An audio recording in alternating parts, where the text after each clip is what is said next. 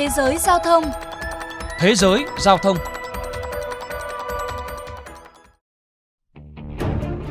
Vào ngày 23 tháng 1 vừa qua, Zara Meolik, 4 tuổi, đang đi bộ từ trường mầm non ở River Valley về nhà, thì một chiếc ô tô rẽ vào khúc cua và tông vào cô bé.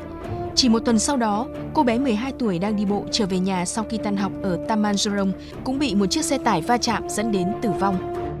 Dữ liệu từ lực lượng cảnh sát Singapore chỉ ra rằng tai nạn giao thông gây chết người đang gia tăng. Trong nửa đầu năm 2023, số vụ tai nạn gây tử vong tăng gần gấp đôi, từ 44 lên 71 vụ so với cùng kỳ năm 2022.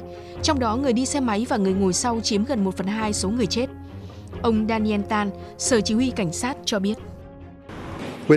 Tôi thực sự lo ngại về sự gia tăng số ca tử vong do tai nạn giao thông trong hai năm qua.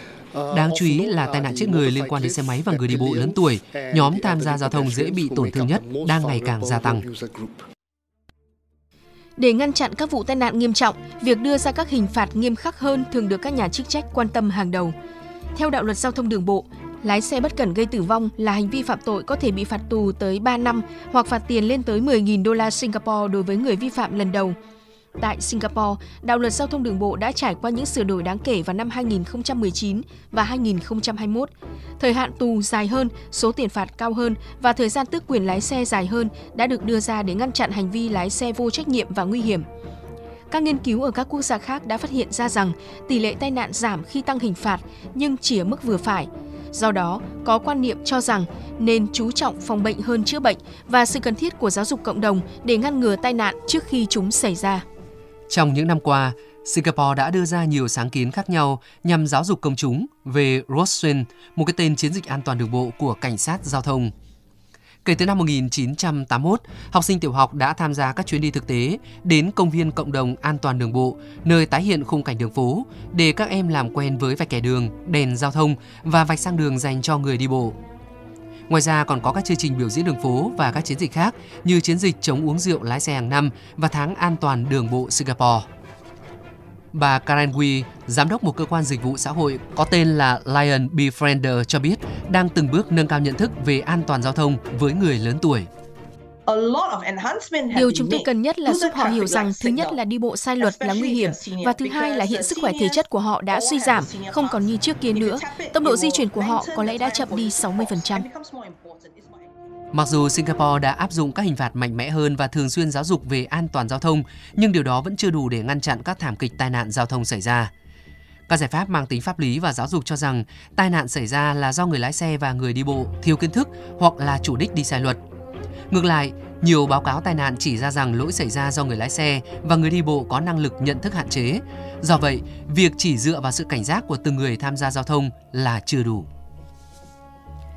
Thay vào đó, chúng ta cần chủ động thiết kế đường đi, sử dụng cơ sở hạ tầng điều hòa giao thông để định hình hành vi lái xe và bù đắp cho những hạn chế của con người. Ý tưởng điều tiết giao thông có trước việc phát minh ra các phương tiện giao thông hiện đại. Tại thành phố cổ Pompeii, các nhà khảo cổ đã tìm thấy bằng chứng cho thấy lối băng qua đường được dựng lên để điều tiết giao thông. Ngày nay, cơ sở hạ tầng điều tiết giao thông tiếp tục sử dụng thiết kế vật lý của đường để điều hướng luồng giao thông. Thông thường nhất, các chướng ngại vật được đặt trên đường để buộc người lái xe phải giảm tốc độ. Điều này có thể bao gồm các biện pháp như nâng cao các đoạn đường có gờ giảm tốc hoặc lối sang đường được nâng cao, tạo ra các bề mặt không bằng phẳng hoặc thu hẹp đường. Các nghiên cứu đã phát hiện ra rằng việc lắp đặt các tính năng điều tiết giao thông có thể làm chậm lưu lượng người tham gia giao thông từ 20 đến 80%. Đổi lại, những tính năng này còn giúp giảm thương tích và tử vong do tai nạn giao thông ở các thành phố trên khắp thế giới.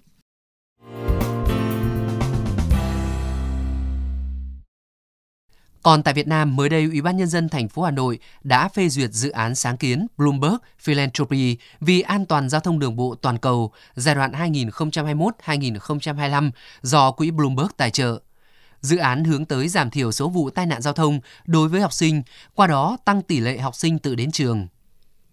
Dự án nghiên cứu làm lối đi bộ cho học sinh sang đường được thuận tiện, an toàn tại khu vực cổng trường học, thu hẹp làn di chuyển của các phương tiện cơ giới nhằm giảm vận tốc của các phương tiện khi đi qua khu vực trường học, đồng thời tạo đảo giao thông kết hợp điểm dừng chân cho người đi bộ sang đường, bố trí làn đường dành cho học sinh đi xe đạp qua nút giao đảm bảo an toàn giao thông.